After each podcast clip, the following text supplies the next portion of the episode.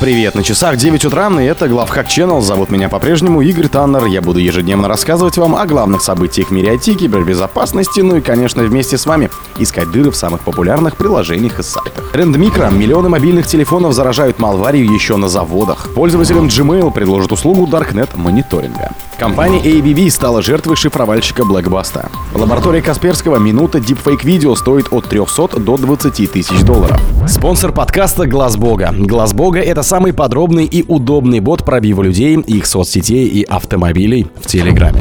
Аналитики компании Trend Micro представили интересный доклад на конференции Black Hat Asia. По их информации, миллионы Android-устройств по всему миру заражаются вредоносными ПО, еще не покинув завод, на котором их произвели.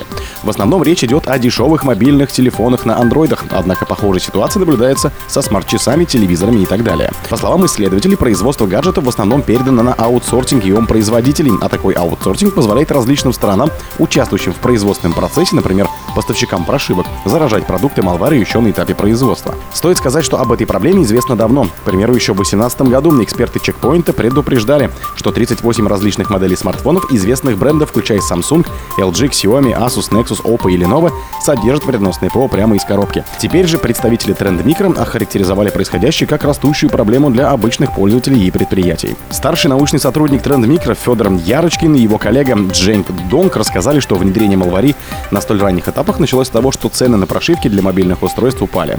Конкуренция распространителями прошивок стала настолько серьезной, что в итоге они вообще лишились возможности брать деньги за свой продукт. Ярочкин отмечает, что ничего бесплатного, конечно же, не бывает, и в результате в прошивках стали появляться тихие плагины. Исследователи говорят, что изучили десятки образов прошивок в поисках вредоносного ПО и нашли более 80 таких плагинов, хотя многие из них и не получали широкого распространения. Как правило, цель такого вредоносного ПО — похищение информации, а также заработок на собранной и переданной информации. По сути, малварь превращает зараженные устройства в прокси-сервер, который используется для кражи и продажи смс-сообщений, используется для захвата аккаунтов в социальных сетях и мессенджерах, а также для монетизации с помощью рекламы и клик-фрода. Пользователям Gmail предложат услугу Darknet мониторинга. Google объявила, что вскоре все пользователи Gmail в США смогут воспользоваться защитной функцией Dark Web Report, которая поможет узнать, засветился ли их email-адрес в Darknet. Хотя сначала функция была доступна только на американском рынке, Google заявляет, что в будущем планирует расширить ее на всех пользователей. Включение Dark Web Report позволит пользователям Gmail сканировать Darknet в поисках своих адресов электронной почты и принимать меры для защиты своих данных на основе рекомендаций, предоставленных Google. Например, пользователи могут посоветовать включить двухфакторную аутентификацию, чтобы защитить свои учетные записи Google от попыток взлома. Также Google будет регулярно уведомлять пользователей Gmail о проверках, которые покажут, не была ли электронная почта связана с какими-то утечками данных, опубликованными на хакерских форумах. Еще в марте 2023 года новая функция заработала для всех подписчиков тарифных планов Google One в США. Участники Google One могут включить эту функциональность, создав профиль для мониторинга со своей информацией. Тогда в компании писали. Darknet отчет Google One поможет сканировать Darknet в поисках вашей личной информации, включая имя, адрес, адрес электронной почты, номер телефона и номер социального страхования и уведомит вас, если информация будет найдена. Компания ABB стала жертвой шифровальщика Blackbasta. Швейцарская компания ABB, специализирующая на решениях для электрификации и автоматизации, подверглась атаке вымогателя Blackbasta, что повлияло на бизнес операции производителя. В штате ABB насчитывается около 105 тысяч сотрудников, а выручка компании в 2022 году составляла порядка 30 миллиардов долларов. Клиентом ABB выступают такие гиганты, как Volvo, Hitachi, DMS Smith, а также муниципальные органы власти в разных странах мира.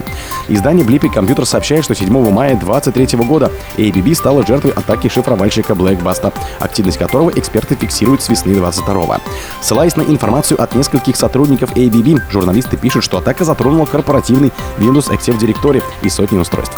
В ответ на случившееся ABB разорвала VPN-соединение со своими клиентами, чтобы предотвратить распространение вымогателей в другие сети. Подчеркивается, что изданию удалось подтвердить факт атаки через другой источник знакомой ситуации, но пожелавший остаться неизвестным. Сообщается, что атака нарушила работу компании, вызвала задержки в работе над различными проектами и повлияла на работу заводов. Представители ABB отказались от комментариев. Лаборатория Касперского минута дипфейк-видео стоит от 300 до 20 тысяч долларов. Эксперты проанализировали на нескольких форумах в Даркнете русскоязычных и международных объявления с предложениями услуги по созданию дипфейк-роликов. Судя по опубликованным сообщениям, стоимость создания одной минуты такого видео может доходить до 20 тысяч долларов США. Исследователи рассказывают, что дипфейки могут создавать с различными целями для использования в скам-схемах, политических манипуляциях, мести или кибербуллинга. При этом для создания по по-настоящему убедительных подделок требуется технический опыт и современное программное обеспечение. В компании отмечают, что спрос на соответствующие сервисы и инструменты в Даркнете значительно превышает предложение. Цены на создание или покупку дипфейков могут варьироваться в зависимости от сложности проекта и качества конечного продукта. В значительном количестве изученных объявлений предлагают услуги по созданию дипфейков для криптовалютного мошенничества. Речь идет о так называемых криптостримах или фальшивых розыгрышах криптовалюты. Это популярная схема, в рамках которой злоумышленники побуждают зрителей переводить им криптовалюту. Мошенники используют для этого фейковые видео со знаменитостями или соединяют старые записи, чтобы запустить прямые трансляции на платформах социальных сетей.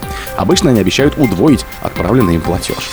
О других событиях, но в это же время не пропустите. У микрофона был Игорь Таннер. Пока.